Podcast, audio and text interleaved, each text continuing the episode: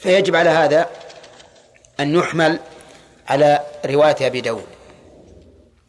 من باع بيعتين في بيعة فله أوكسهما أو الربا. وحينئذ نقول ما منع أوكسهما؟ أي أنقصهما. أو الربا إن لم يكن له أنقصهما. يعني كان له الأكثر وقع في الربا. وإن كان له الأقل لم يقع في الربا أفهمتم الآن؟ طيب ما صورة ذلك؟ صورة لا لهذا صورتان الصورة الأولى أن يقول بعتك هذا الشيء بعشرة نقدا أو بعشرين نسيئة بعتك هذا الشيء بعشرة نقدا أو بعشرين نسيئة فهنا إن أخذ بالعشرة نقدا لم يقع في الربا. وإن أخذ بعشرين نسيئة وقع في الربا. هذا هذا ما هذه صورة. الصورة الثانية فإذا قال قائل أين البيعتين؟ أو أين البيعتان؟ قلنا واحدة بعشرة وواحدة بعشرين. المبيع واحد والبيعتان الثمنان. البيعتان هما الثمنان إما عشرة نقدا وإما عشرين وإما عشرون نسيئة. الصورة الثانية أن أن المراد بذلك مسألة العينة. أن المراد بذلك مسألة العينة. بأن يبيع الإنسان شيئا بثمن مؤجل ثم يشتريه بأقل منه نقدا. ثم يشتريه بأقل منه نقدا. قالوا فهاتان صفقتان.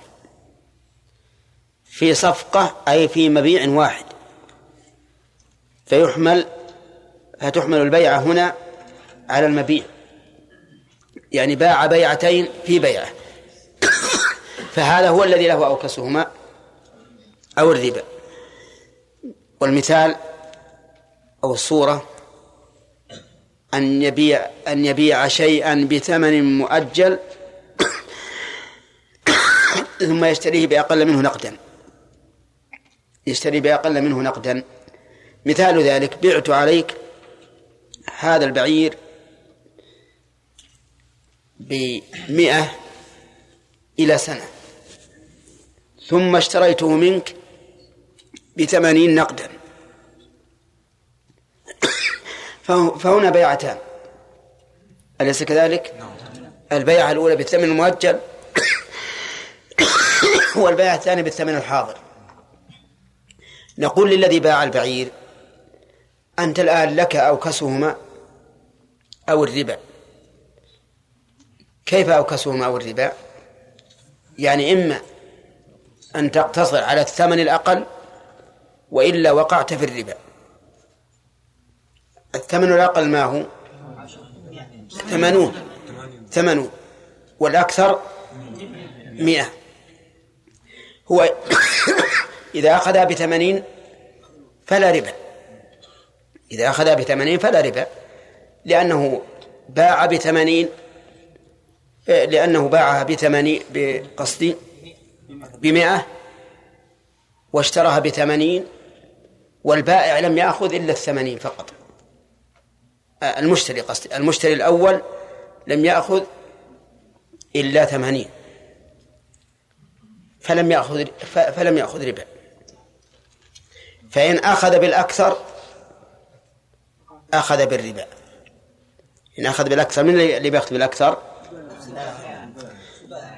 البائع البائع الأول باعها بمئة. فإذا أخذ بالمئة فقد فقد أخذ بالربا. وإن اقتصر على الثمانين لم يأخذ بالربا. طيب إذا اقتصر على الثمانين هل يلحق المشتري بالشيء؟ لا يلحقه بشيء لأنه اشتراها بمئة بمئة وقد باعها بمئة وانتهى كل شيء. أولى بثمانين نعم.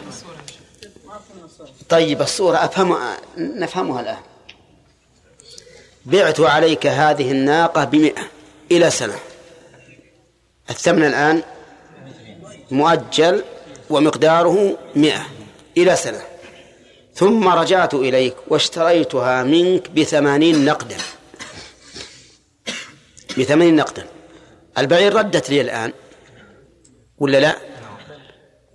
وثبت لي وثبت لك في ذمتي عشرين. عشرين. كيف؟ مئة. ثبت نعم زاد عشرين. إنما لك مئة. صار لك مئة عندي. أليس كذلك؟ بارك الله فيكم. أنا بعتها بمئة. لي على المشتري مئة. تمام اشتريتها بثمانين. اشتريتها بثمانين. وش بقي فيه؟ في ذمتي بقي عشرين. إذا كأنني أعطيته ثمانين بكم؟ بمئة. بمئة. وهذا ربا. وهذا ربا. فإن قلت له أنا الآن بشتريها بثمانين ولا أريد منك الزائد فقد أخذت بأوكسهما البيعة الأولى بمئة وهذه البيعة بثمانين. أخذت بأوكسهما وسلمت من الربا. فإذا يكون المراد بالبيعتين في بيعة مسألة العينة. مسألة العينة. أعود مرة ثانية لشرح الحديث. قلنا للحديث معنيان. المعنى الأول أن أن يبيع عليه الشيء بمئة نقدا أو بثمانين نقدا أو بمئة نسيئة مؤجل. هذا يقول هذا بيعتان في بيعة. البيعتين هما الثمنان في بيعة في عقد واحد. وهذا لا يجوز. الصورة الثانية مسألة العينة. أن يبيعه شيئا بمئة مؤجل ثم يشتريه بثمانين نقدا. نقدا. الثمانين يسلمها يسلمها للمشتري. الذي اشترى منه أولا. البائع الأول يسلم للمشتري الأول ثمانين. ها؟ ولا لا؟ طيب. وباقي في ذمته؟ مئة يا أخي. مئة مئة. اشتراها. طيب زيد باع على عمر هذه الناقة بمئة إلى سنة. فهمتم الآن؟ زيد باع على عمر الناقة بمئة إلى سنة. ثم رجع زيد. طيب كم ثبت في ذمة عمر لزيد؟ مئة. ثم رجع زيد فاشتراها منه بثمانين نقدا. وسلم الثمانين. سلم الثمانين. كم في ذمة عمرو لزيد مئة. مئة مئة مئة. لزيد على عمرو مئة. ها؟ صح؟ لزيد على عمرو مئة. لا إله إلا الله. إيش بلغ طيب نعيدها مرة ثانية. نجيب السبورة ولا محاجة طيب. باع زيد على عمر بعيرا بمئة إلى سنة. واضح الآن؟ كم ثبت لعمر آه، لزيد على عمر؟ مئة. قيمة البعير. ثم رجع زيد إلى عمر وقال بعنيها بثمانين نقدا. دوك الثمانين فباع عليه نقدا بثمانين. الآن ثبت لزيد على عمر مئة. كذا ولا لا؟ بثمانين. لأنه سلم ثمانين. كذا ولا لا؟ كأن هذا أعني زيدا كأنه أعطى عمرا ثمانين بمئة إلى سنة. واضح الآن؟ طيب. الحديث يقول له أوكسهما أو الربا. له أوكسهما أو الربا. ما أوكسهما؟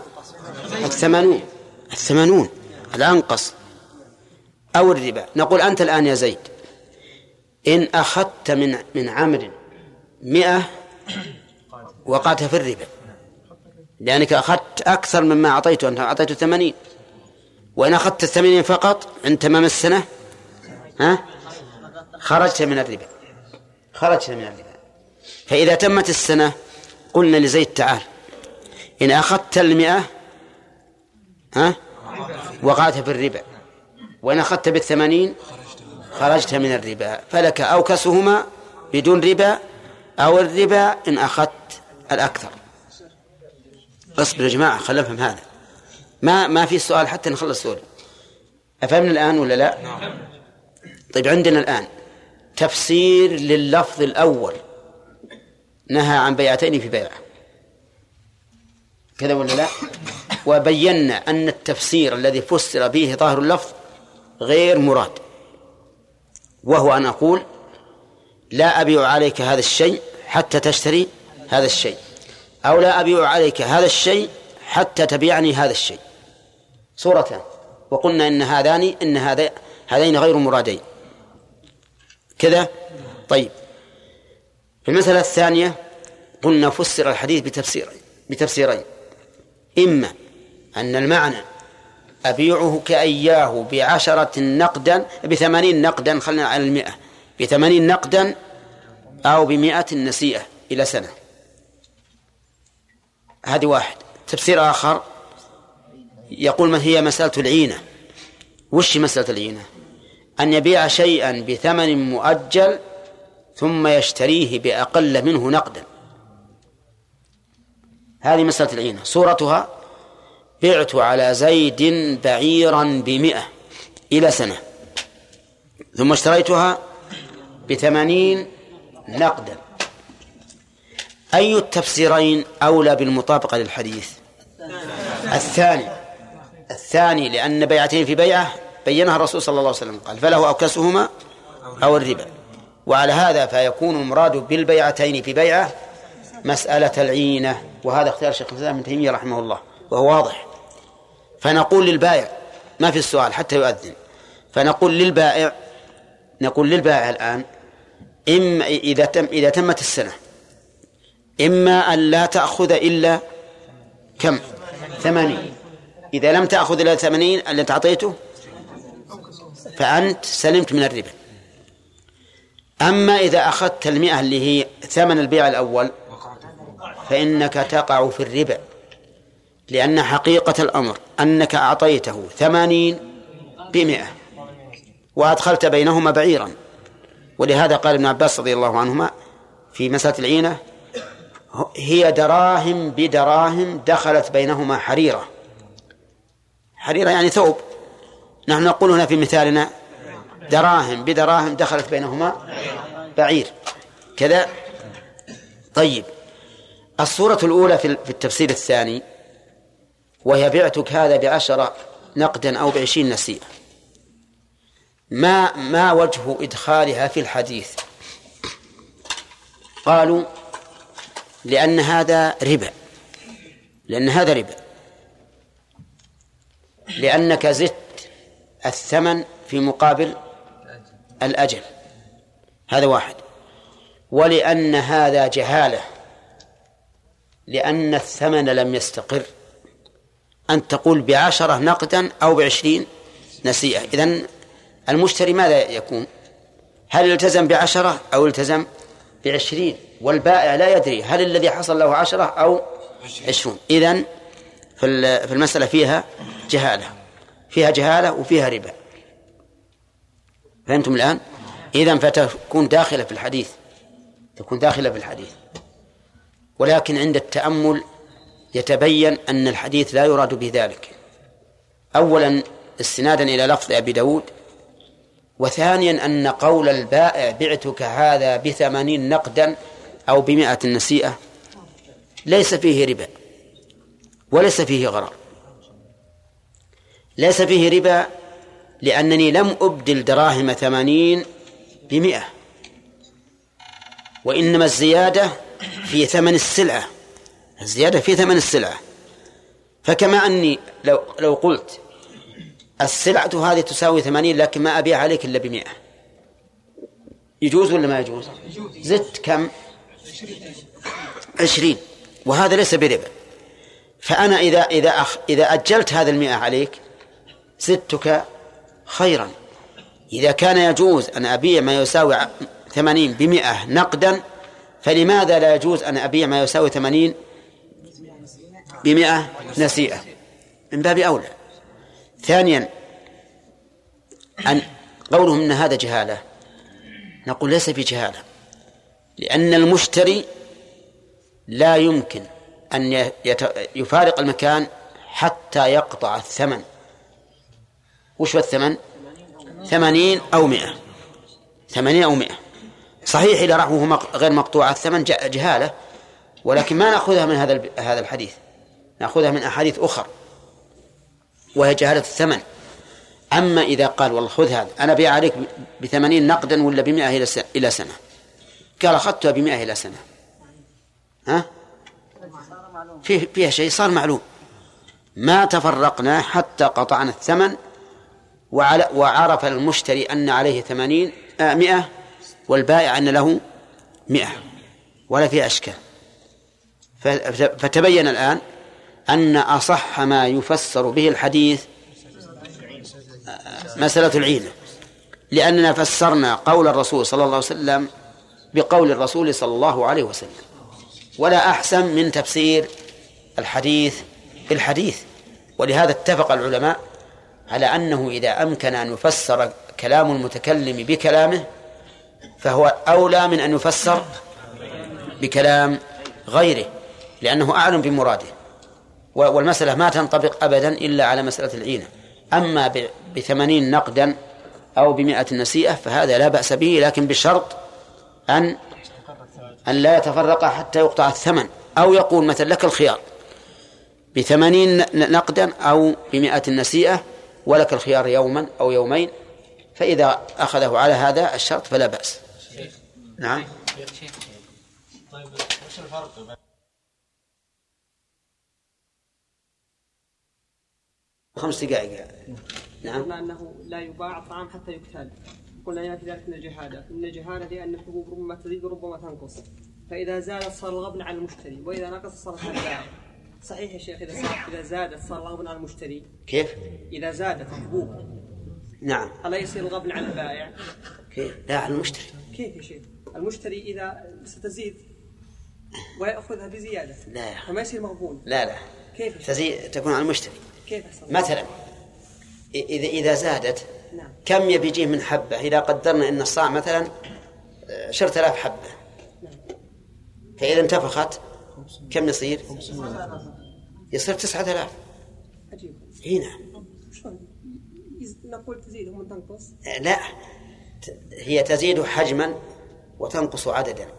ثم إذا يبست نقص حجمها أيضا. واضح؟ نعم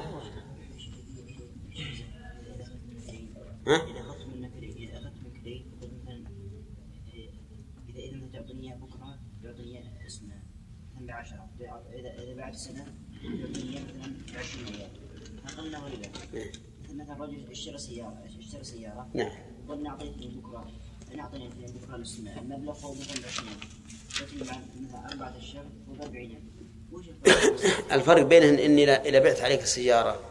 ما هي دراهم؟ ما أعطيتك دراهم الآن. المسألة الأولى أعطيتك دراهم. قلت لك مثل هذه 100 ريال. إن جبتها لي عقب عشرة أيام فيه ب 100 وبعد سنة فهي ب 200 هذه دراهم بدراهم. أما هذه في نفس السلعة. السلعة لي أنا أبيعها أنا ب 100 أو ب 200 أو ب 300 لي أبيعها. وحال حاله مؤجلة. واضح؟ نعم. شيخ بالنسبة للصورة الأولى هذه اللي هي؟ آه، بعتك هذه السلعة نقدا بكذا وأكثر منه بكذا. آه، ثبت عن ابن عباس وابن مسعود أنه فسروها بهذا التفسير. نعم. وفسرها شيخ الإسلام في موضع آخر ما أدري اختلفت الرواية نعم. وثبت عن الإمام أحمد رواه عبد الله. أي كل هذه يخالف ظاهر الحديث. يخالف ظاهر الحديث. طيب والشيخ الإسلام رحمه الله فسرها نقلها عن تلميذ ابن القيم في تهذيب السنن لأنه فسرها بهذا. تفسير ولا- الصحابي شيخ. نعم. أقول تفسير الصحابي. والله فيه نظر ما دام عندنا الحديث. عنه ولا يعلم له ما مخالف. هذا هذا عندنا الحديث عندنا الحديث موجود وفيه مخالف فيه مخالف. بس آه، يعني الحديث نفسه إيه. اختلفوا في مدلوله. طيب الآن ما طبقه الصحابة. طبقه عند طبقه عند مثلا له أو كسوهما أو الربا. نعم. أنا الآن إذا بعت هذا بعشرة نقدا أو بعشرين نسية هل هي بيعتين ولا بيعة واحدة؟ بيعتين. بيعة واحدة؟ لا بيعتين. لا أبدا. هو نقد بيعة واحدة لأنه بيأخذ إما نقدا بعشرة أو نسية بعشرين. لا لأنه حصل تضييق على المشتري.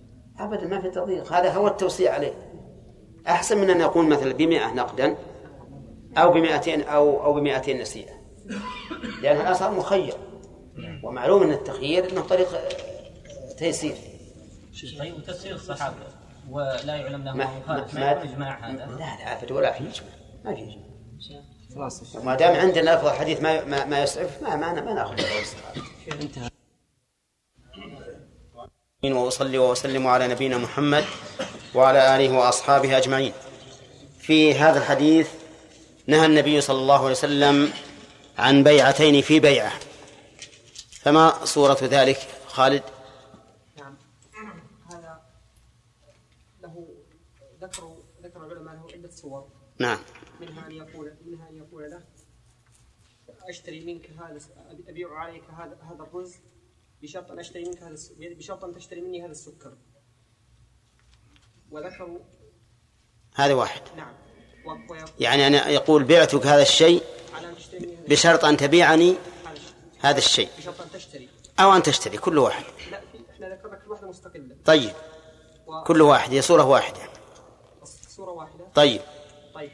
والثاني أن يقول له أبيع أبيع عليك هذا بعشرة نقدا. وبعشرين نسيئة طيب. الصورة الرابعة يقول بيتك بيتك هذا بعشرين بعشرين لمدة لمدة سنة أو بث- بثمانية عشر نقدا هذه قالها قال خالد.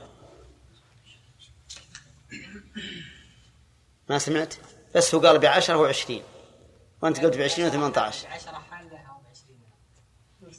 بعشرة نقدا أو عشرين مؤجلة. هذا ذكر خالد. لا عبد الله رجل ما هو فين بيتك هذه السيارة إيه. يعني هي واحد بعتك هذه السيارة على أن تبيعني هذا البيت. هذه واحد. بعتك هذه السيارة على أن تشتري مني هذا البيت. بيعتين. الثالث بعتك هذا بعشرة نقدا أو بعشرين نسيئة. الص- الصورة الرابعة بيتك هذا بيار- بيار- بثلاثين مم. مؤجل نعم أو أو أو بعشرين الله يحييك يعيد الرابعة العينة. وش صورتها إيش؟ العينة هي أن يبيع سلعة بثمن مؤجل ثم يشتريها منه البائع بأقل من الثمن المؤجل حالا. نعم. طيب. يقول يبيعها عليه بمئة مؤجلة إلى سنة ثم يشتريها يشتريها بثمانين نقدا. وهذه مسألة العينة. طيب. ما هو ما ما هو ما, ما هي الصورة التي ينطبق عليها الحديث؟ أحمد؟ مسألة العينة كيف ذلك؟ ان فيها في حديث تدخل فيها رواية أبو داود. نعم. أو كسهما أو الربا. أحسنت. كيف ذلك؟ انه مثلا لو الإنسان اشترى السلعة إلى إلى زمن مؤجل إذا اشتراها بالاقل فهذا اوكسهم فإذا أخذ الأقل فهذا الأوكس. وإذا دفع أخذ المئة نفسها إذا أخذ الثمن نفسه فهذا الربا. أي طيب. يعني إن- إن لم يأخذ إل- إلا الثمانين فهذا سلم من الربا. وإن أخذ المئة؟ هذا الربا. فهذا ربا صح.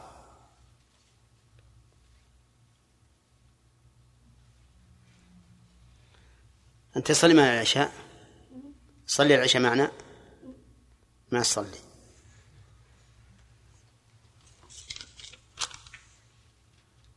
نحل مسألة بسيطة.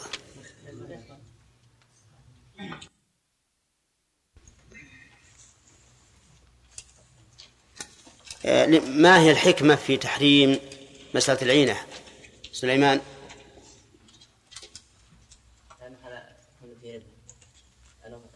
هو الدرهم في درهم بينهما حريرة حيلة على الربا؟ إي نعم. لأنه يتخذ حيلة إلى الربا. فالإنسان بدل ما يعطيه ثمانين ويقول بمئة إلى سنة يبيع عليه شيئا بمئة ثم يشتريه منه بثمانين نقدا. وهذه حيلة قريبة. والتحيل على المحرم حرام. طيب. أما درس اليوم فيقول عن عمرو بن شعيب عن أبي ما إيش؟ أي طيب. في الحديث هذا فوائد. الفائدة الأولى أن الربا محرم. الفائدة الأولى أن الربا محرم. من أين نأخذ؟ نأخذ ذلك من قوله أوكسهما أو الربا. لأنه من المعلوم أن الإنسان لن يختار الأوكس إلا إذا كان الأكثر ممنوعا وإلا فلا. ثانيا فيه دليل على تحريم الحيل وأنها لا ترفع الأحكام. فمن تحيل على إسقاط واجب لم يسقط الواجب ومن تحيل على فعل محرم لم يبح المحرم. مثال الأول لو سافر الإنسان في رمضان من أجل أن يفطر فالسفر مبيح للفطر.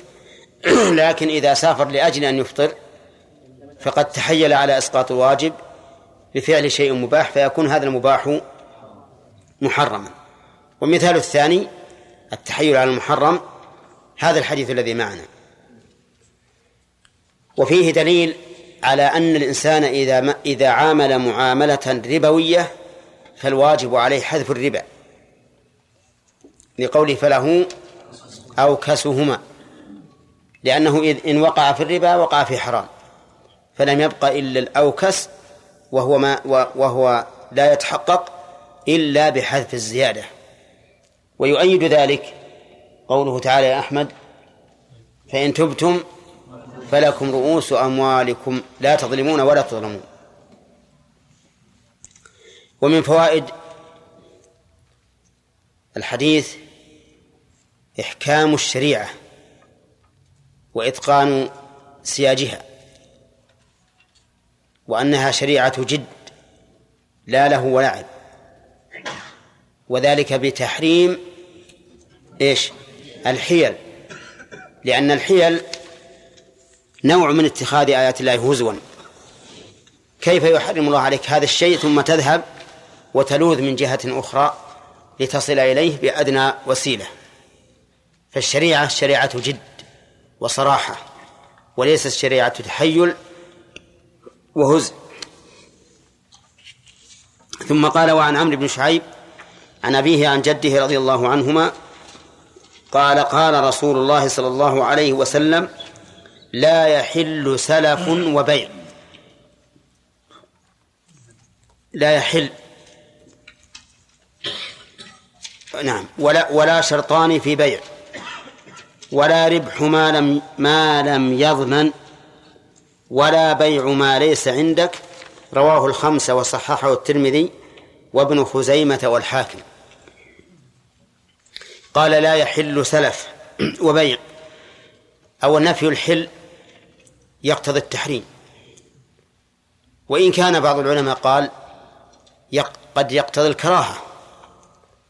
لأن هناك شيء لأن لأن لأن ضد الحل شيئان. هما الكراهة أو التحريم. لكن هذا خلاف الظاهر. فإن الله تعالى يجعل المق... يجعل الحل مقابل الحرام لا مقابل المكروه. قال الله تعالى ولا تقولوا لما تصف ألسنتكم الكذب هذا حلال وهذا حرام. فإذا نفي الضد ثبت ضده. فنقول ظاهر الحديث أن نفي الحل هنا يعني التحريم. وقول سلف وبيع السلف التقديم. ومنه الحديث في زيارة القبور أنتم سلفنا ونحن في الأثر. ومنه حديث ابن عباس قدم النبي صلى الله عليه وسلم وهم يسلفون في الثمار أي يقدمون القيمة. على الثمر الذي يأتي في السنة المقبلة. فالسلف الشيء المقدم ويحتمل أن يكون السلف اسم مصدر بمعنى تسليف. لكن المراد به المراد به التقديم. وبيع البيع معروف. هو تبادل الشيء الشيئين على وجه التأبيد. نعم. وقول و والواو هنا في قوله وبيع الواو للجمع. الواو للجمع لا للتفريد لأن السلف وحده حلال والبيع وحده حلال لقوله تعالى وأحل الله البيع. لكن المراد الجمع بين السلف والبيع. فما هذه الصورة التي فيها السلف والبيع؟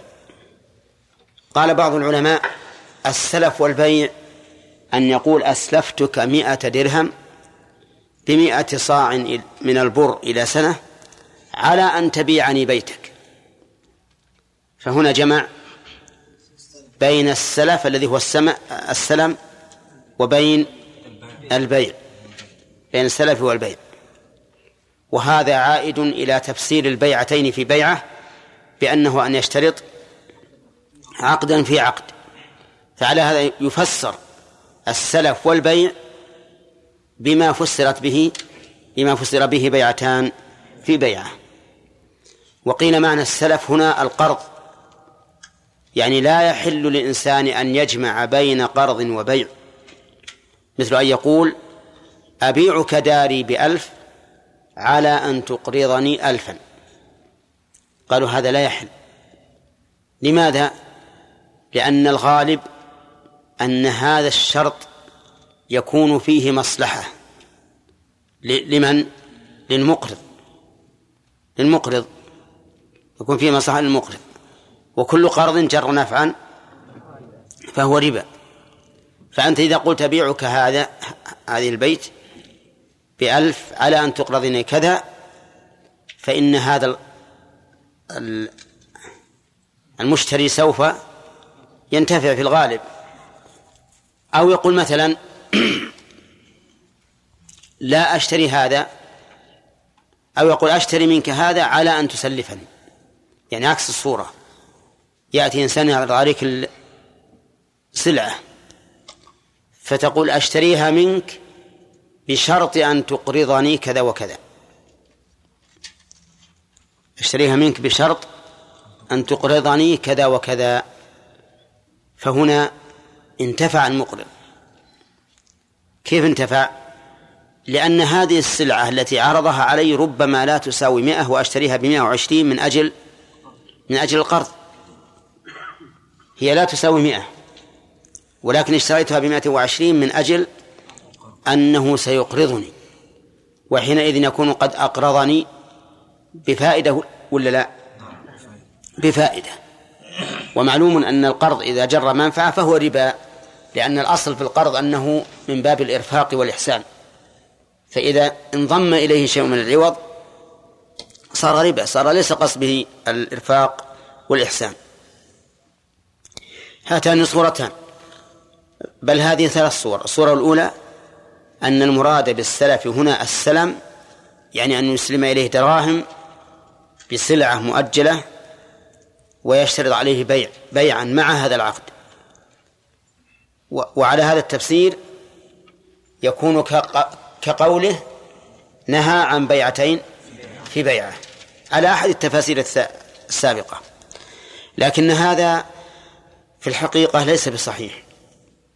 لأن الجمع بين عقدين على وجه ليس فيه محذور شرعي لا بأس به. الجمع بين عقدين على وجه لا محذور فيه شرعا ليس فيه بأس. الصورة الثانية أن يقول بعتك كذا على أن تقرضني كذا. يعني مثلا يأتي يطلب منه أن يبيع عليه سلعته. يقول أنا أبيك تبيع عليه بيتك. فيقول أبيعك بيتي بشرط أن تقرضني كذا وكذا. هذه لا تجوز. لماذا؟ لأنه جر نفعا. لمن؟ للمشتري حيث حصل المقصود من البيت بسبب إقراضه البائع. ولولا أن ولولا أن البائع باع عليه ما أقرضه. طيب الصورة الثالثة العكس. ما هو العكس؟ أن أن يقول أشتري منك كذا بشرط أن تقرضني. كذا وكذا. فهذا أيضا لا, لا يصح. فالإقراض تارة يكون من البائع وتارة يكون من المشتري. وكلاهما فيه إخراج للقرض عن المقصود به إذ أن المقصود بالقرض الإرفاق وفي هذه الصورة أو في هاتين الصورتين خرج به عن المقصود. طيب. قال ولا شرطان في بيع. قوله ولا شرطان في بيع. هذا ليس على إطلاقه. والشرط سبق لنا أنه ينقسم إلى قسمين. شرط للعقد وشرط في العقد. كذا؟ شرط للعقد وشرط في العقد. والفرق بينهما أن الشرط للعقد تتوقف عليه صحته والشرط في العقد يتوقف عليه لزومه لزومه. بمعنى أنه إذا فات الشرط فلمن له الشرط الخيار بين إمضاء العقد وفسخ العقد. لكن الشرط للعقد لا يصح إلا به. من شروط البيع أن يكون الثمن معلوما فإذا باعه بثمن مجهول لا يصح العقد. ليش؟ لفقد شرط من شروط. أما الشرط في العقد فأن يشترط أحد المتبايعين أو أحد المتعاقدين شرطا فيه مصلحة له فهذا شرط في العقد يتوقف عليه لزوم العقد. مثال ذلك قال بعتك بيتي على أن أسكن فيه سنة. على أن أسكن فيه سنة. هذا شرط إيه في العقد. لو لم يوفي به المشتري ويمكنني من البيع من من السكنى لكان لي الخيار لي الخيار. طيب فرق ثاني بينهما. الشرط شرط العقد من وضع الشرع فليس لأحد أن يخل به. والشرط في العقد من وضع المتعاقدين فلكل منهما إبطاله لكل منهما إبطاله. هنا يقول ولا شرطان في بيع. ليس المقصود بلا شك النوع النوع الأول الذي هو شرط العقد لأن العقد يتضمن شروطا كثيرة. كم شروط البيع؟ شروط البيع سبعة على مشهور من المذهب. فيتضمن عدة شروط. ولا ولم يرد النبي صلى الله عليه وسلم هذا. إنما أراد الشرطان في العقد. شرطان في العقد. وهنا في البيع يقول في البيع. ما معنى شرطان في بيع؟ هل كل شرطين في البيع يحرمان أيضا هذا ليس على إطلاقه. فهناك شرطان في البيع يصحان بالإجماع. كما لو قال بعتك هذه السيارة على أن تقبضني الثمن وقال الآخر وعلى أن تسلمني السيارة. هذان شرطان شرط من البائع وشرط من المشتري. وهذان الشرطان يصحان بالإجماع. بل لو قال بعتك هذه السيارة بشرط أن يكون الثمن حالا وأن تقبضني إياه. هذان شرطان من طرف واحد أنه حال وأن يقبضه. هذا أيضا بالإجماع. هذان الشرطان حلالان بالإجماع. الصورة الأولى الشرطان من من من المتعاقدين جميعا. كل واحد اشترط شرطا. وهذه الصورة الشرطان من واحد منهما. وهذا أيضا جائز بالإجماع. لماذا جائز بالإجماع؟ لأن هذا مقتضى العقد. فهو ثابت سواء شرطه المشترط أم لم يشترطه لأن مقتضى العقد المطلق أن يكون الثمن حالا ولا مؤجلا؟ حالا. ومقتضاه أيضا أن يقبضه إياه. سواء شرط شرط سواء شرط البائع ذلك أم لم يشترط. فما دام ثابتا فإن شرطه لا يفيد إلا إيش؟ التوكيد. فقط. هذا لا إشكال في جوازه وأظنه لا خلاف فيه أيضا. بقينا بالشرط الذي لا يلزم إلا باتفاقهما الذي الأصل عدمه. الأصل عدمه. فهذا هو محل الخلاف. مثال ذلك اشترطت من اشتريت من صاحب السيارة اشتريت اشتريت منه الحمولة اللي على ظهرها. ولنقل إنه حطب. إنه حطب. حطب معروف يا عبد الله؟ معروف. اشترطت من صاحب السيارة الحطب اشتريت منه الحطب. واشترطت عليه أن يحمله إلى البيت وأن يدخله في البيت وأن يكسره. ها ثلاث الشروط هذه الشروط هل هي ثابتة بمقتضى العقد؟ ولا لا؟ أبدا. ما هي ثابتة بمقتضى العقد؟ مقتضى العقد أنه إذا اشتريت منه حمولة السيارة الحطب ينزله في الحال في مكانه ويقول أنت اللي له؟ عرفتم؟ طيب. هذا هذان الشرطان بل هذه الثلاث شروط ولنحذف واحد علشان نكون مطابق للحديث وهو التكسير اشترطت عليه أن يحمله وأن يدخله البيت. قال بعض أهل العلم إن هذين هما الشرطان اللذان نهى عنهما الرسول صلى الله عليه وسلم. وقال لا يحل شرطان في بيع. قال هذان شرطان في بيع. فلا يحل. طيب. لماذا؟ قالوا هكذا قال الرسول عليه الصلاة والسلام.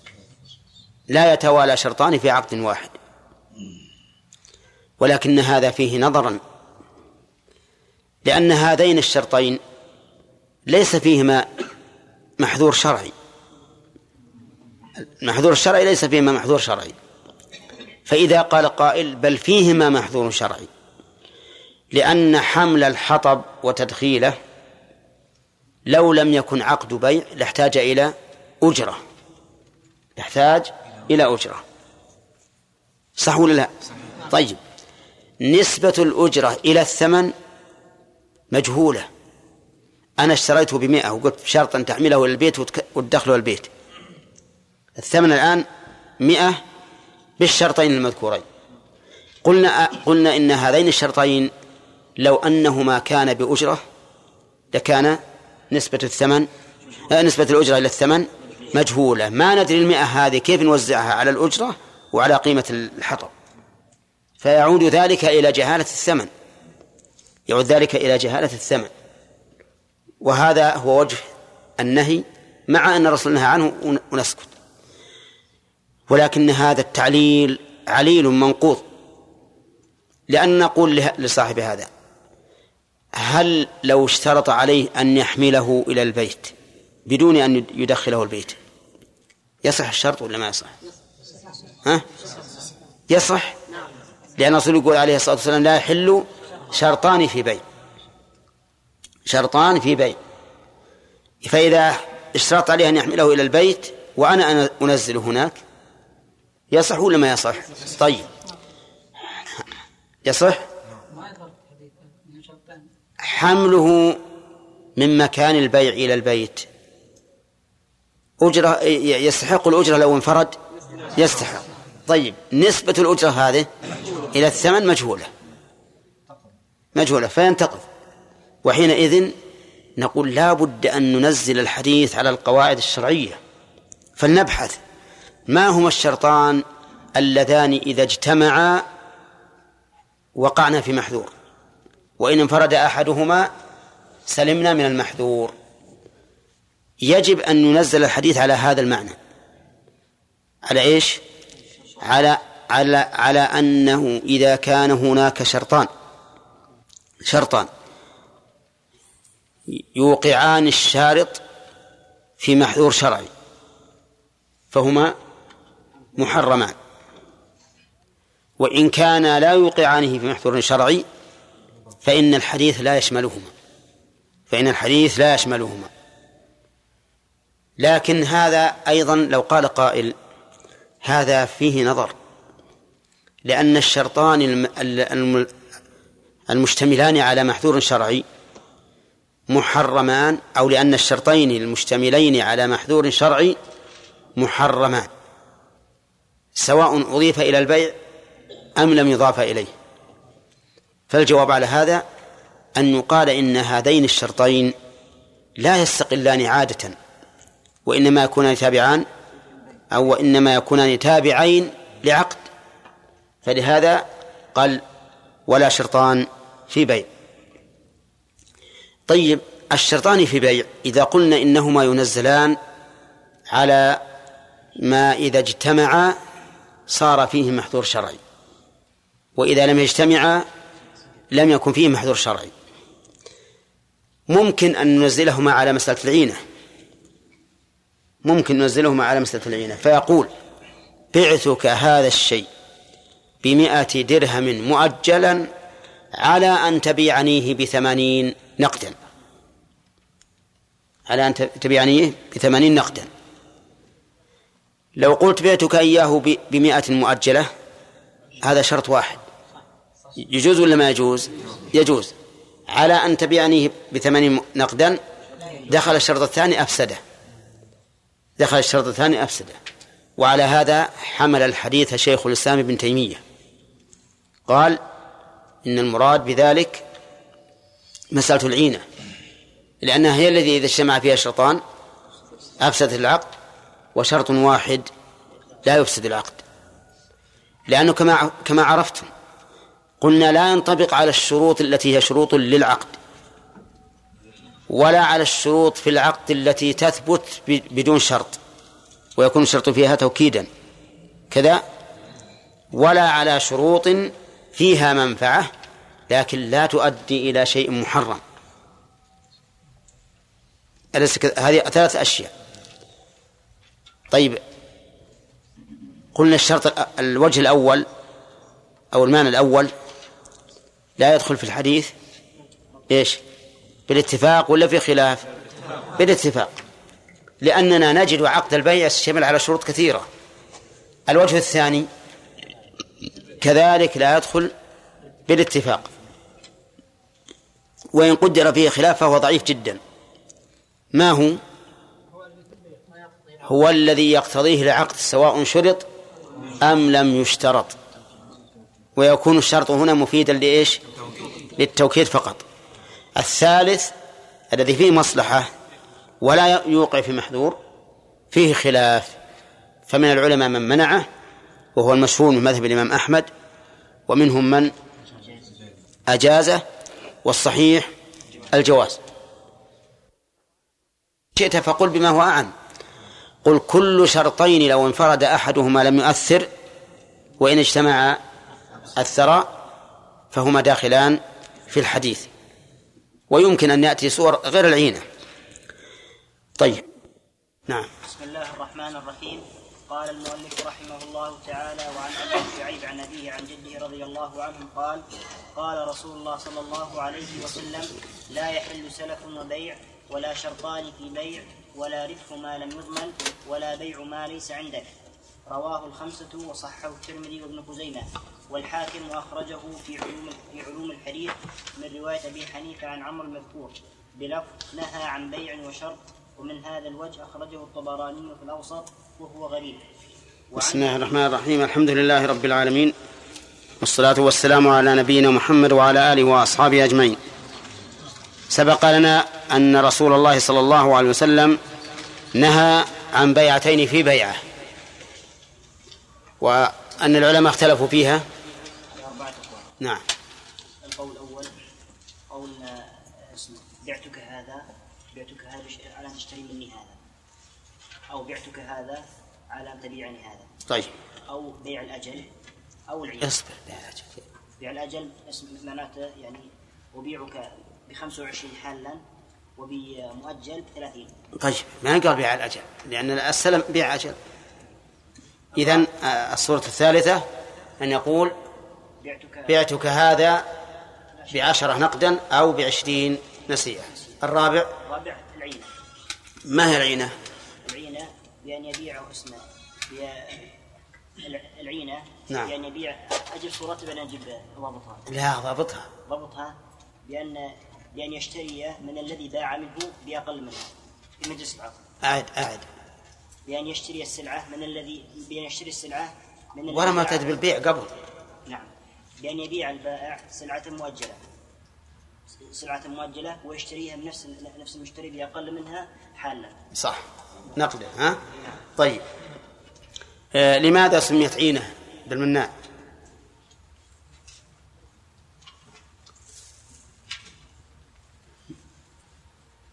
عبد الرحمن أن البائع لم يرد عين البيع وإنما أراد عين الثمن؟ الثمن اللي هو العين.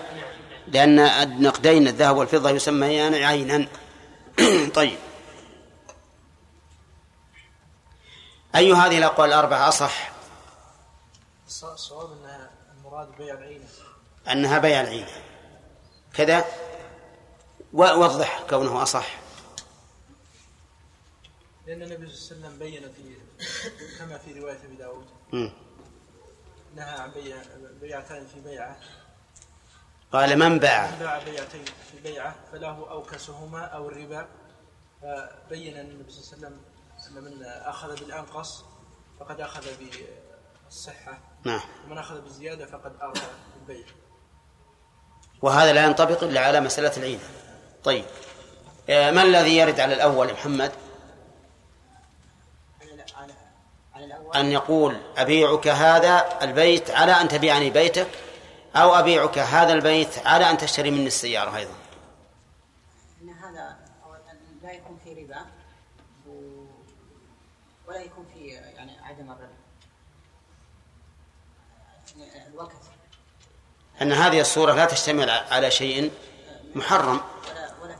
ليس فيها غرر ولا جهالة ولا ربا. نعم. فتدخل في عموم قوله صلى الله عليه وسلم المسلمون على شروطهم إلا شرطا أحل حراما أو حرم حلالا وعموم قوله يا أيها الذين آمنوا أوفوا بالعقود. طيب ما الذي يرد على الثالث عيد؟ الذي يقول بعتك هذا ب 25 وب 30 مؤجل. نعم. هذا يرد عليه. يقول أنه يجوز أن يبيعه هذا الشيء ب 30 حاضر. فما دام أن يجوز حاضرا فمن باب أولى أن يكون جائز المؤجل لأنه إرفاق وإحسان إليه. طيب لكن يعني ما الذي يرد عليه بالنسبة لانطباق الحديث عليه؟ اتفق الحديث عليه؟ لأن ال- الذي ذكرت هذا إنما اثبتت صحته بالقياس. نعم. لكن نريد أن أن نمنع انطباق الحديث على هذه الصورة. لأنه ليس فيه وكس هذا ولا زيادة. لا. نعم. يقول إن المشتري لا يفارق المجلس حتى يختار أحدهما. نعم. فإذا اختار أحدهما صح البيع بهذا الشرط وحده. صارت بيعة واحدة. والحديث بيعتين في في بيعة. وهذه ما هي بيعتين في بيعة. إنما سيختار أحد الثمنين. إما المؤجل وإما الحال. وإذا اخت- فإن اختار المؤجل فهي بيعة واحدة أو الحال فهي بيعة واحدة. نعم.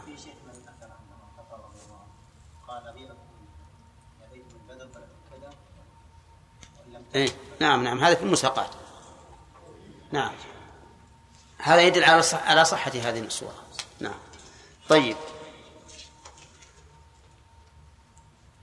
ثم قال وعن عمرو بن شعيب عن أبيه عن جده رضي الله عنهما قال قال رسول الله صلى الله عليه وسلم لا يحل سلف وبيع ولا شرطان في بيع ولا بيع ما لم يضمن ولا ربح ما ليس عندك ها؟ كيف؟ ها. كيف؟ طيب ما يخالف أنا قرأت ولا ما شرحت ولا شيء طيب. قوله لا يحل سلف وبيع. ما المراد بالسلف يا بندر؟ تقديم. أي في اللغة التقديم لكن ما المراد به هنا؟ السلام يا ما في شيء معنى آخر؟ القرض. القرض. إما السلف وإما القرض. طيب. هل المراد لا يحل كل واحد على انفرادهما على انفراده؟ أو لا يحل جمعهما؟ أو لا يحل اشتراطهما. لا يحل جمعهما يعني لو أنني بعتك هذا بمئة ثم رأيتك محتاج وسلفتك. المقصود جمعهما.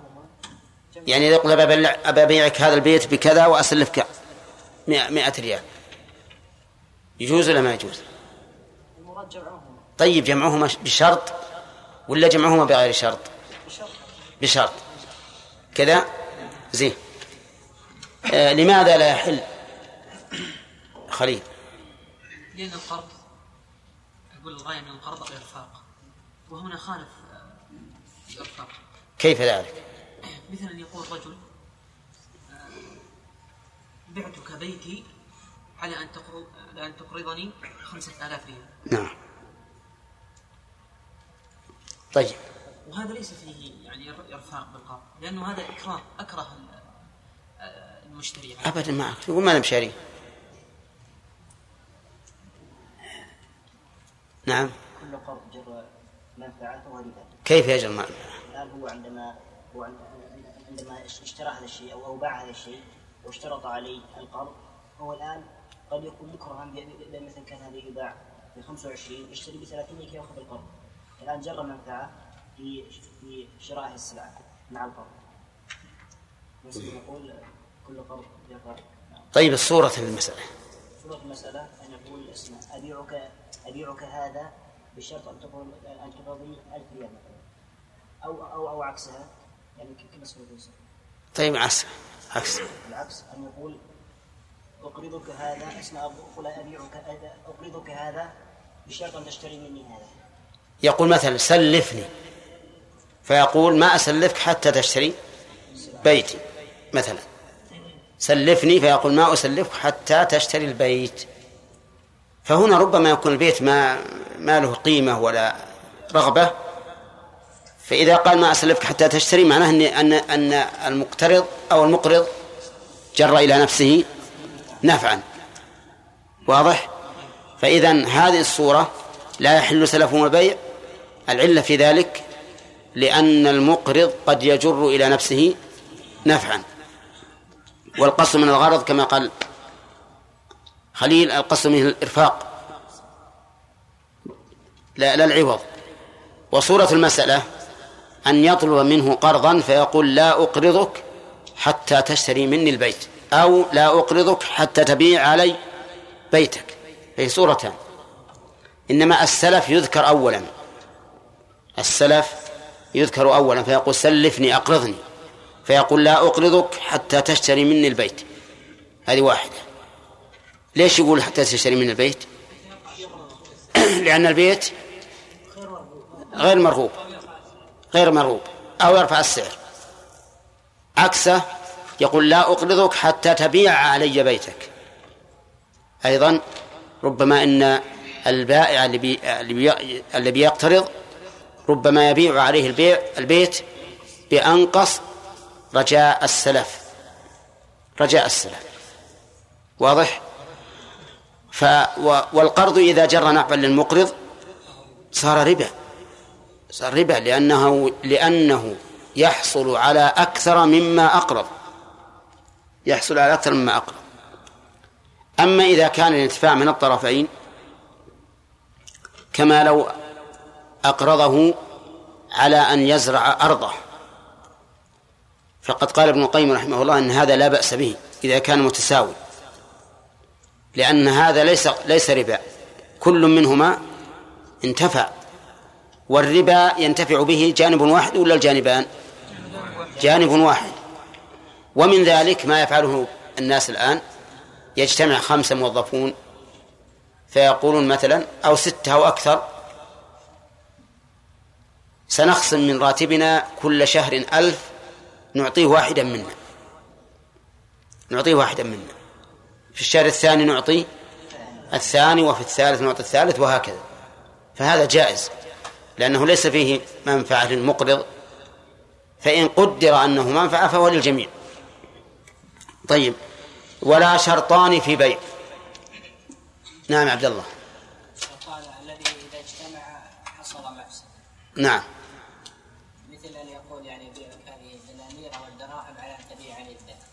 نعم. ليش؟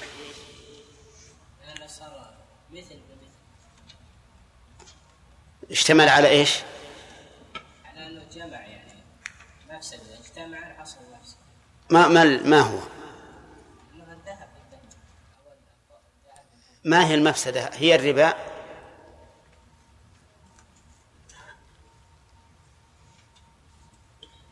نعم قلنا ينطبق عليه الحديث.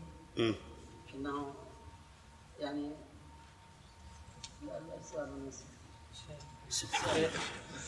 عيد. قلنا ينطبق على العينة. نعم. هذا كما اختاره الشيخ سامي صحيح. شيخ الإسلام يح... يعني يجعل هذا باب العينة. يقول أبيعك هذا بمئة مؤجلة على أن تبيعني إياه بثمانين نقدا. فحينئذ هذا شرطان. في بيع إنما الضابط لهما كل شرطين لو انفرد أحدهما لصح وإذا اجتمعا لم يصح فهذا هو الذي يري- يريده الشارع. أما شرطان لا يضران فلا بأس به. كما لو قال اشتريت منك هذا الحطب على أن تنزله في البيت وتكسره. فهذا جائز. اشتريت منك هذا البيت على أن تغير أبوابه إلى أبواب حديد وتغير خزانه إلى خزان مسلح. ها؟ جائز. ما في بأس. لأن هذا لا يضر. فالشرطان في بيع اللذان نهي عنهما هما اللذان لو اجتمعا لزم منهما من اجتماعهما محذور. وإذا انفردا لا يلزم المحذور قال ولا ربح ما لم يضمن. هذا الثالث. يعني ونهى النبي عليه الصلاة والسلام عن ربح الذي لم يضمن أي لم يدخل في ضمان الرابح. لم يدخل في ضمان الرابح. لماذا؟ لأنه إذا لم يدخل في ضمانك فرب ف ف فربما يمانع الضامن الذي لم لم لم يسلمك الحق يمانع في تسليمه وحينئذ وحينئذ يكون في ذلك ضرر. مثاله باع الإنسان طعاما اشتراه اشتراه من زيد فباعه على عمرو. قبل أن يستوفيه. فهنا لا يصح البيع. لماذا؟ لأنه غير مضمون. إذ أن ما بيع بكيل أو وزن أو عد أو ذرع لا يضمن لا يدخل في ضمان المشتري إلا إذا حصل ذلك. إذا حصل ذلك. نزيدها إيضاحا. إذا اشتريت إذا اشتريت منك مئة صاع هذا هذا البر هذا البر اللي أمامنا. كل صاع بدرهم. إن كلته فهو في ضماني. وقبل أن أكيله في ضمان البائع. هذا البر هل هو لي ولا للبائع؟ هو لي. هو لي. ولكن ما دمت لم أكله فهو في ضمان البائع. طيب لو بعته بربح قبل الكيل لكان لكان حراما. كما أن بيعه من الأصل حرام ويزداد حرمة إذا ربحت فيه. لماذا؟ لأنه ربما إذا علم البائع أني ربحت يبار يبا يمانع في تسليمه. لأن النفوس مجبولة على الحسد وعلى الظلم. فإذا رأى أني قد ربحت يمنع وحينئذ يكون بيع ما لم يقدر على تسليمه. طيب. آه، رجل في ذمته لي مئة صاع بر فبعتها على شخص آخر. بعتها على شخص آخر. هل يجوز هذا البيع أو لا؟ ها؟ لا يجوز ليش لأن هذه هذا الدين الذي في ذمة المدين لا يدخل في ضماني حتى أستوفيه منه طيب إذا اشتريت ثمرا على نخل فالثمر من ضمان من؟ ها؟ من ضمان البائع لقول النبي صلى الله عليه وسلم إذا بعت من أخيك ثمرا فأصابته جائحة فلا يحل لك أن تأخذ منه شيئا بما تأخذ مال أخيك بغير حق. فهل يجوز أن أبيعه بفائدة؟ نقول ظاهر الحديث لا وهو أحد القولين في مذهب الإمام أحمد أنه لا يجوز بيع الثمرة على رؤوس النخل بربح. بغير ربح يجوز لأن قبض الثمرة قبض الثمرة بالتخلية فإذا خلى البائع بيني وبينها فهذا قبض. لكن الشارع جعلها من ضمان من؟ من ضمان البائع.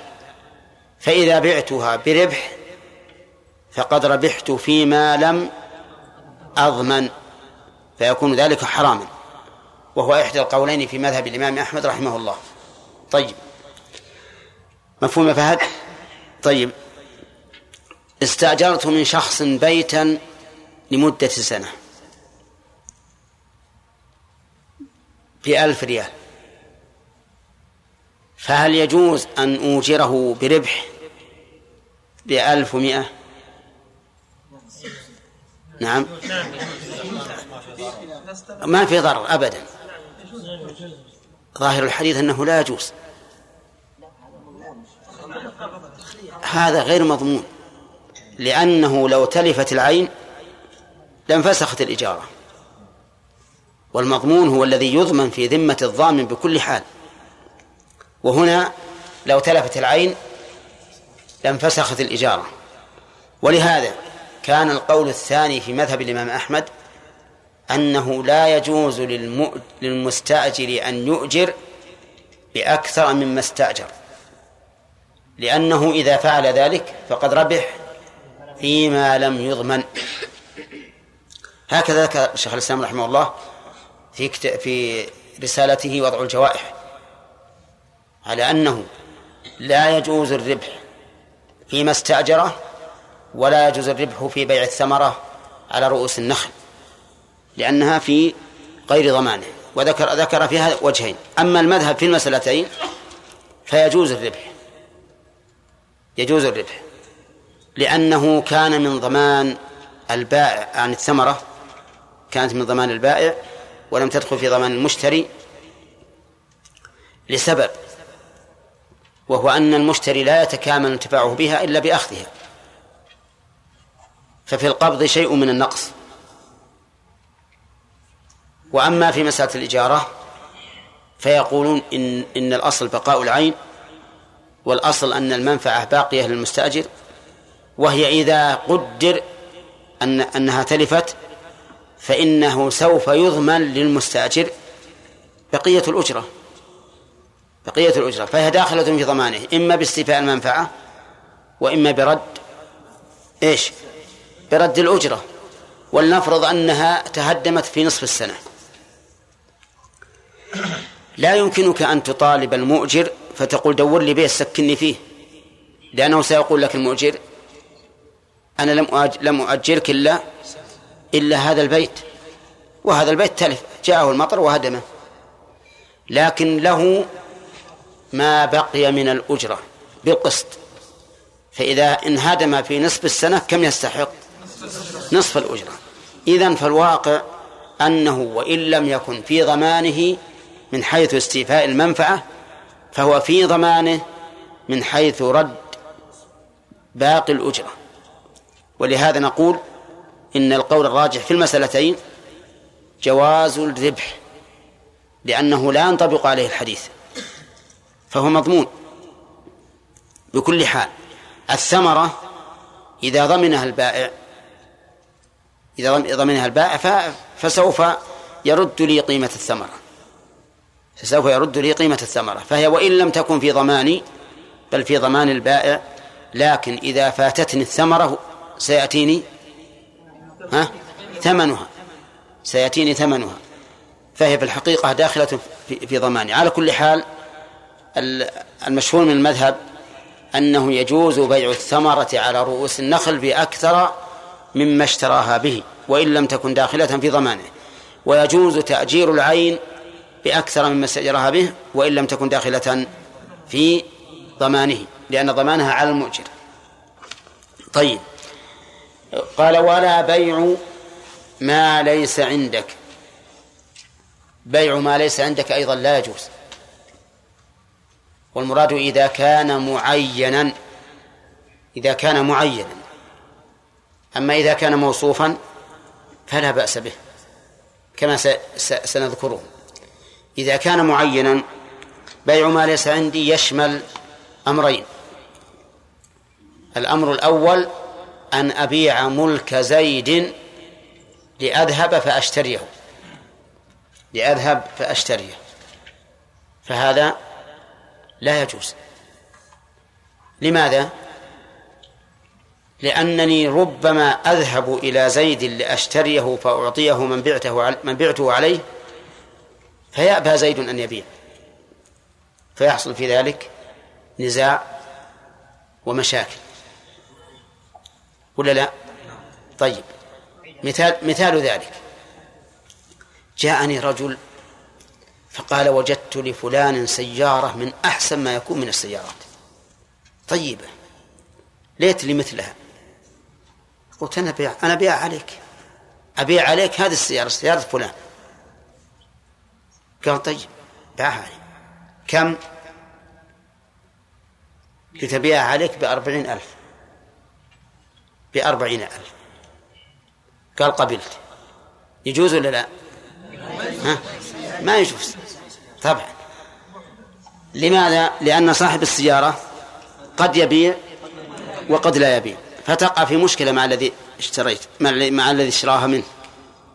فلا يجوز أن تبيع ما ليس عندك. هذه صورة. الصورة الثانية أن يكون الشيء ملكا لك لكن لا تقدر عليه. ملك لك لكن لا تقدر عليه. مثل أن يكون قد استولى عليه ظالم لا تقدر على تخليصه منه. أو يكون جملا شاردا أو عبدا آبقا فهذا لا يجوز بيعه. ولا بيع ما ليس عندك. الصورة الثالثة أن يبيع الديون في ذمم الناس. والله أطلب فلان مئة صاع بر أبيعها عليك يجوز ولا لا؟ ما يجوز. أولا لأنها لم تدخل في ضمانك كما سبق والثاني إن هذا المشتري لن يشتريها بثمن المثل. إذا قدرنا إن صاع البر يساوي درهما فأنت إذا بعت عليه مائة الصاع لن يشتريها بمائة درهم أليس كذلك؟ طيب سيشتريها مثلا بتسعين درهما ولا لا؟ وحينئذ فإن قدر على شرائها آه على أخذها من المدين فهو غانم فهو غانم لأنه أخذ ما يساوي مئة بتسعين. وإن عجز فهو غارم لأنه بدل تسعين ريال درهم قد تذهب عليه. كم صورة ذكرنا الآن؟ ثلاث صور. أن يبيع ملك غيره المعين. أن يبيع ما ليس عنده مما لا يمكن وهو ملكه لكن لا يمكن لا, لا يقدر عليه. الثالث أن يبيع الديون في ذمم الناس لأن هذه ليست عنده. طيب فإن قال قائل أتجيزون أن يبيع الإنسان الدين على من هو عليه؟ فالجواب نعم لكن بشرط أن لا يربح أن لا يربح فإن ربح دخل في الجملة الأولى من الحديث وهي ربح ما لم يضمن. دخل في ربح ما لم يضمن. ودليل ذلك حديث ابن عمر رضي الله عنهما قال كنا نبيع الإبل بالدراهم فنأخذ عنها الدنانير وبالدنانير فنأخذ عنها الدراهم. فقال النبي صلى الله عليه وسلم لا بأس أن تأخذها بسعر يومها بسعر يومها ما لم تتفرقا وبينكما شيء. فإذا جاء المدين وقال أنا عندي لك مئة صاع بر والآن البر ما عندي شيء. سأعوضك عنه. قال طيب عوضني عنه. قال بعطيك مئة درهم لأن الصاع الآن يساوي درهم يساوي درهم.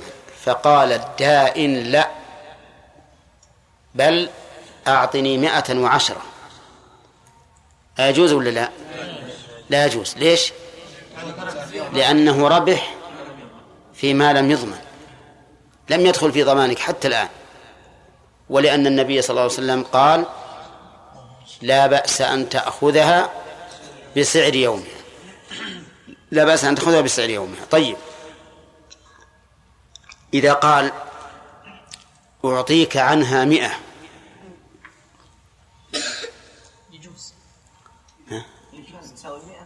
هي تساوي مئة. ذكرنا قبل قليل تساوي مئة. يجوز؟ يجوز. لأنه ما ربح عنها. طيب. إذا قال أعطيك عنها تسعين. يجوز. هو قال رضيت نعم. يجوز. يجوز. لأنه إذا جاء إذا جاز بنفس القيمة فمن باب أولى أن أن يجوز بأقل. كما لو قال. أعطني بدل المئة صاع تسعين صاعا. أليس يجوز؟ طيب. إذا يكون قول الرسول صلى الله, صلى الله عليه وسلم لا بأس أن تأخذها بسعر يومها المراد نفي الزيادة لا نفي النقص. فلو أخذها بأنقص جزاه الله خيرا. أو أخذها بالمثل فهو عدل أو أخذها بالزيادة فهو حرام. لا يجوز. طيب. هل يشترط في هذه الحال أن لا يتفرق وبينهما شيء؟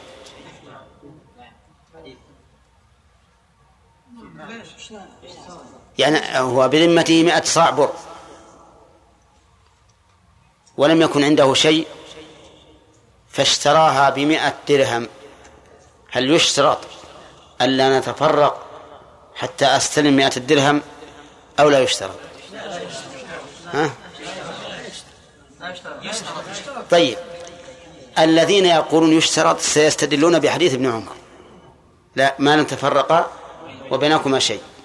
والذين يقولون لا يشترط بماذا يستدلون؟ نعم. فكما لو أعطاه نصف القيمة نصف الدين يجوز أن يعطيها نصف القيمة بعد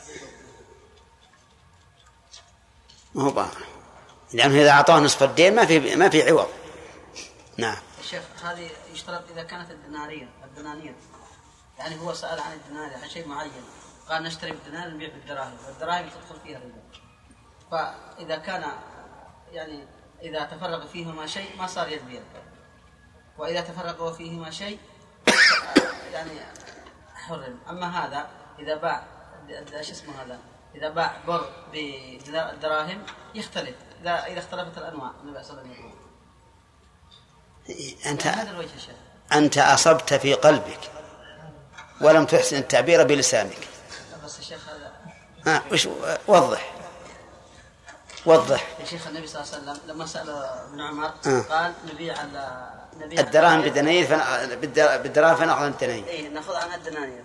وما صار الآن باع الإبل باع الدنانير لما لما أراد أن يبيع باع الدنانير والان والآن بعنا بعنا شو اسمه البر بال- بالدنانير. يعني صار مثل إنسان أخذ يعني واحد عنده دراهم واحد عنده بر. باع عليه هذه 100 ب 100 هذه اللي شو اسمه 100 صاع ب 100 ريال. قال له عندي 50 قال له خذ ال 50 وأجيب لك ال 50 غدا أو بعد غد يجوز. ما في ربا يجوز. طيب. لأنه اختلفت الأنواع. زين. ولو باع خمسة خمسة دنانير بخمسين درهم. ما يجوز. إذا كان يعني إذا كان ليس يد بيد إذا يقول كأن عبد الرحمن بن داود يقول لا لا, لا يصح است- الاستدلال بحديث ابن عمر على اشتراط القبض لأن حديث ابن عمر إنما هو في بيع دراهم بدنانير وبيع الدراهم بالدنانير يشترط فيه التقابض. لكن بيع دراهم ببر لا يشترط فيه التقابض.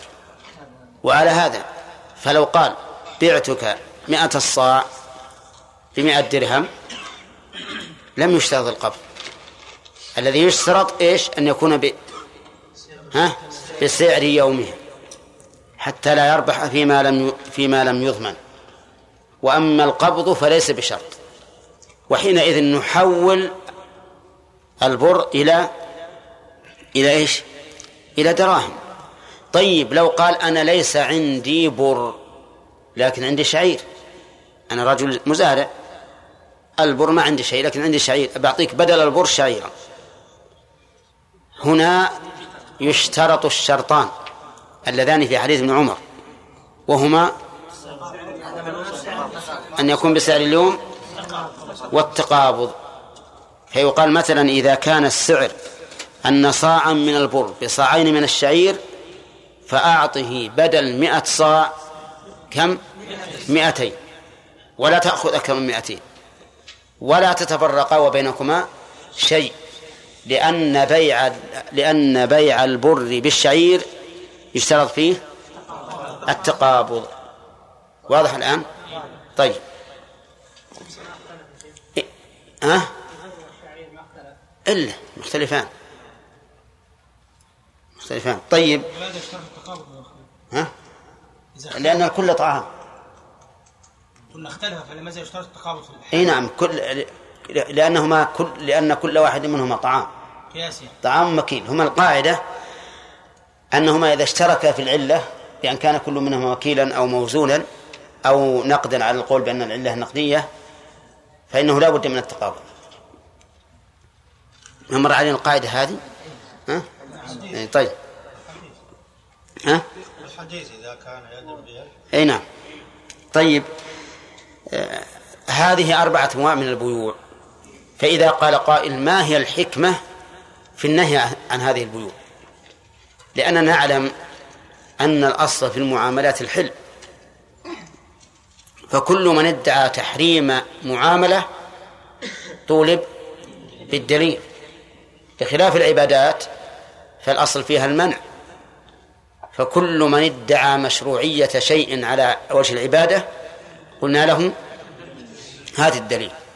فهنا نقول ما هي الحكمة لنعرف سمو هذه الشريعة وأنها لا تضيق على معتنقيها وإنما توجه المعتنقين. قلنا لأنها تشتمل على مفاسد. أما الأول السلف والبيع فإنها تشتمل على ربا. ولا لا؟ تشتمل على ربا إما تحقيقا وإما ظنا. إما تحقيقا وإما ظنا. ومعلوم أن الربا محرم. وثانيا لأنها تخرج العقود عن مقصودها الشرعي. فالمقصود بالسلف الإرفاق والإحسان وإذا انتقل إلى معاوضة خرج عن موضوع الشرعي ولذلك لو بعت عليك درهما بدرهم إلى أجل ما تعطيني إياه إلا بعد يومين ثلاثة يجوز ولا لا؟ بعتك درهم بدرهم لكن ما أعطيتني الدرهم إلا بعد يومين ولو أقرضتك درهما وقال ولم توفني إلا بعد يومين جاز ليش؟ لأن المقصود الإرفاق ليس المعاوضة طيب شرطان في بيع العلة في ذلك أنه يؤدي إلى التنازع والفوضى أو الربا إن تضمن الوقوع في الربا بواسطة الشرطين. بيع ما لم يضمن كذلك. يؤدي إلى النزاع وعدم التمكين من التسليم وربما يؤدي إلى الحسد والبغضاء إذا رآك البائع قد ربحت في شيء لم يدخل في ضمانك بل هو في ضمانه ربما يكون في قلبه حسد والحسد كالنار. إذا ولعت أحرقت ما ولعت به. إذا صار في قلبك حسد ولو على مسألة صغيرة فإن هذا والعياذ بالله ينمو. قد تحسد إنسان في بيع من البيوع. يتطور هذا إلى أن تحسده في كل شيء. تحسده على عافيته على صحته على أولاده على أهله على بيته على علمه على ماله. فالمهم أن هذا لما كان يؤدي إلى العداوة والبغضة وعدم التمكين من التسليم والحسد منعه الشرع. طيب بيع ما ليس عندك ظاهر لأنه يتضمن الغرر والجهالة وكل شيء يتضمن الغرر والجهالة فهو من الميسر الذي يريد به الشيطان أن يوقع بيننا العداوة والبغضاء.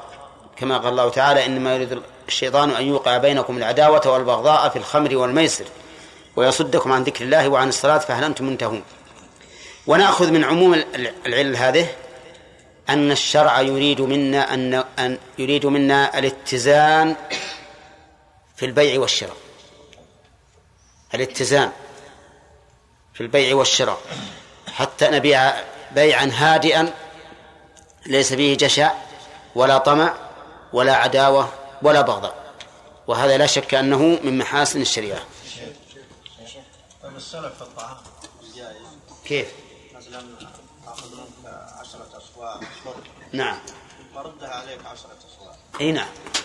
كيف؟ جائز يعني. جائز نعم.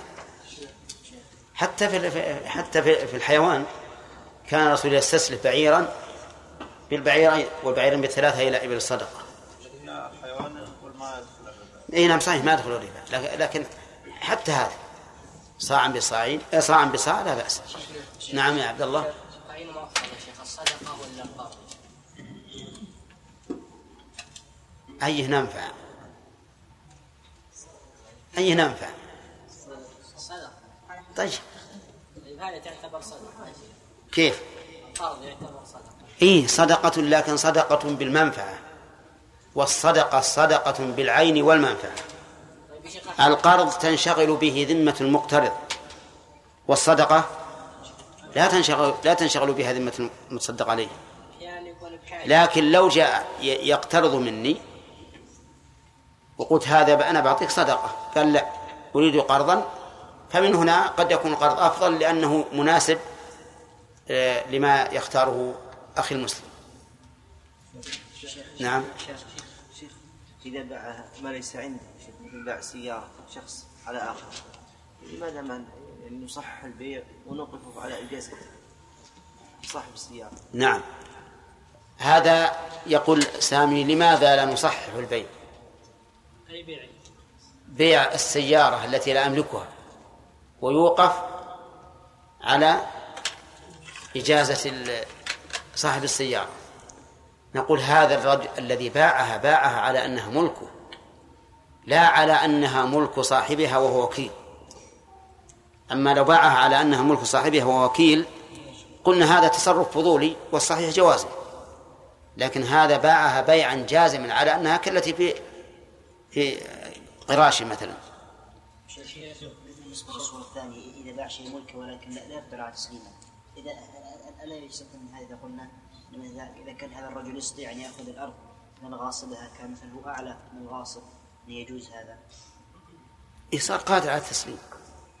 هو- ما يقدر الآن لكن هذا هو ما يقدر لكن المشتري يقدر. المشتري يقدر ما في ضرر. ولا غرر. نعم. لو أن رجلا اقترض مبلغ بالدولارات من رجل نعم. ثم أراد أن يرد له جزءا بعملة أخرى كالريال مثلا. أي نعم. فهل يجوز أم والله أنا لا افتي لا أفتيك لأنك أنت رجل فاهم وجيد. ماذا تقول في الدراهم والدنانير في حديث ابن عمر؟ مهم مثل هذه القضية؟ أنا أسأل أقول يعني هل ينطبق نفس ينطبق إي نعم ينطبق. لكن ماذا تقول؟ المده كل المبلغ أو لا أو لا حسب ما اتفقان عليه. حسب ما اتفقان عليه. كيف لا هو شراب نعم. يزيد وينقص ما ينقص يعني ينقص ويزيد. عندما أراد أن يوفيه قال أنا بعطيك بدل الدراهم دولارات. اذا اتفق على ذلك بسعر يومها. لا يعطي جزء من الدين. ما يخالف. أنا بعطيك خمسين من الدين. مثلا وهو مئة هو. بعطيك خمسين بدولارات. نعم. فلا بأس بسعر يومها. طيب ما- بينهما شيء الآن. ما بينهما شيء على على ما على الدين. اصبر. ليس بينهما شيء على ما عقداه هو بايع عليه نصف الدين. وقبض عوضه كله. ما باع عليها المئة وأخذ خمسين فقط. يعني المقصود بال- بال- بال- بالمستبدل فقط. إي معلوم. يعني هو اللي وقع عليه العقد. الثاني ما, ما له دخل في الموضوع. لكن